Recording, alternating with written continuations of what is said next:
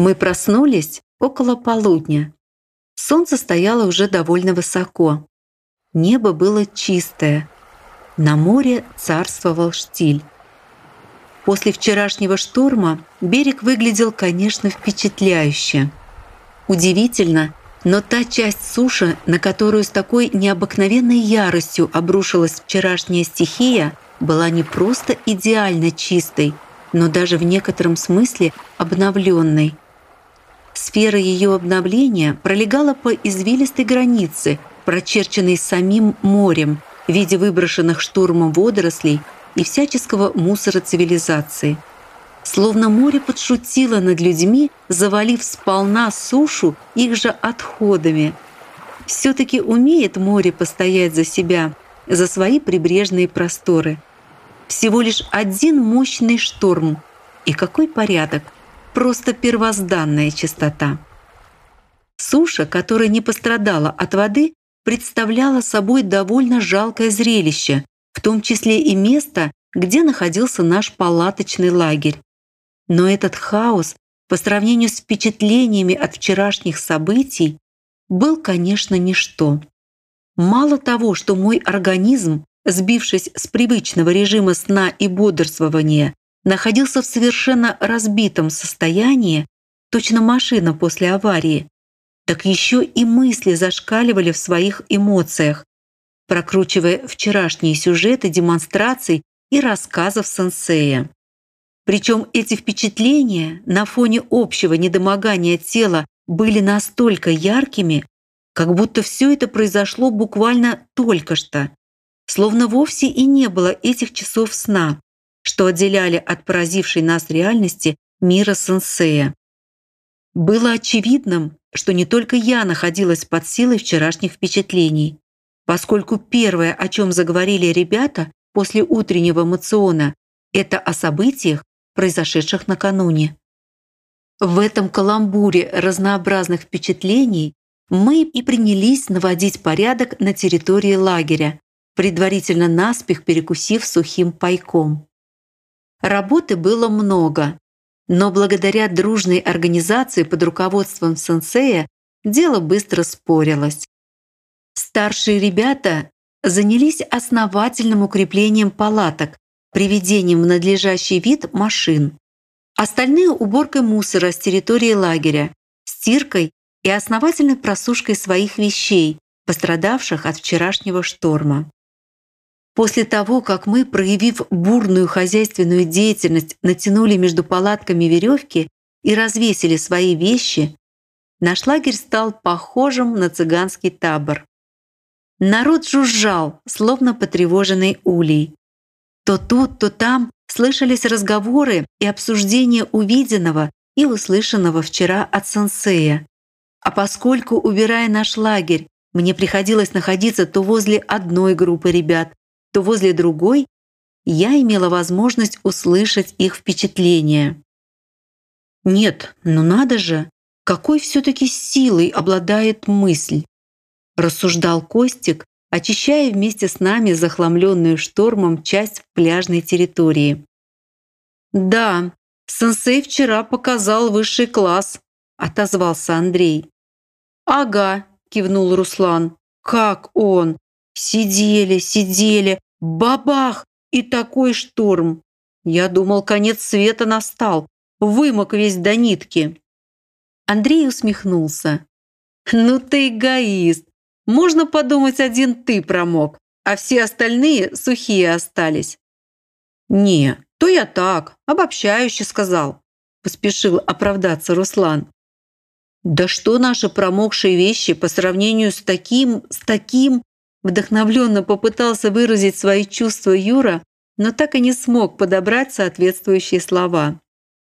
Костик, убирая свой участок, поднял сухую веточку и попробовал ее на вкус, но тут же, скривившись, выплюнул. Тьфу, какая гадость! Он выбросил ее на кучу мусора и, поморщившись, проговорил. И как сенсей удалось сделать горькую полынь сладкой? Андрей, глянув на его мимику, рассмеялся и весело сказал. «Надо было пробовать, когда давали, а не выделываться».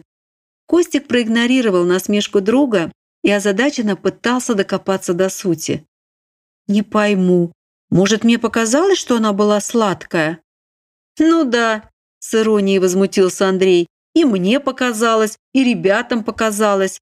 Извини, но я еще сахар от перца в состоянии отличить».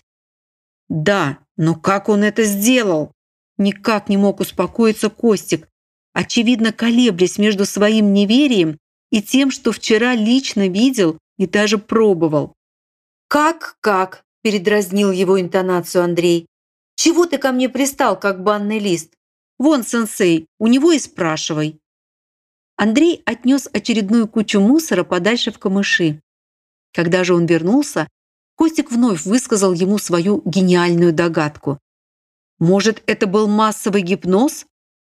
Нет, но я еще понимаю, нас можно ввести в состояние гипноза. А море? Ему же плевать, оно ведь море. С налету разбил его очередную версию Андрей. Да, море плевать умеет. Видимо, услышав последние слова, поддакнул Руслан, подтаскивая мусор в общую кучу. Ребята заулыбались, а Андрей бодро проговорил.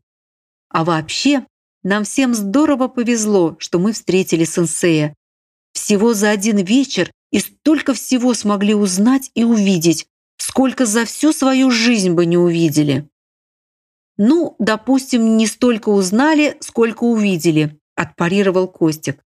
Я, например, так и не понял, как он это делал. Ну, блин, тоже мне философ. Твоей головой можно только дробить философский камень подтрунил над ним Андрей. «Ничего, не горюй, подрастешь, поймешь». «Можно подумать, ты что-то понял», съязвил в ответ Костик. «Теоретически, да. Осталось только лишь освоить практически», рассмеялся Андрей. «Не, Андрюхе практику пока доверять нельзя», весело заявил Руслан. «А то он у нас такой парень. Запустить получится, а остановить потом никто не сможет.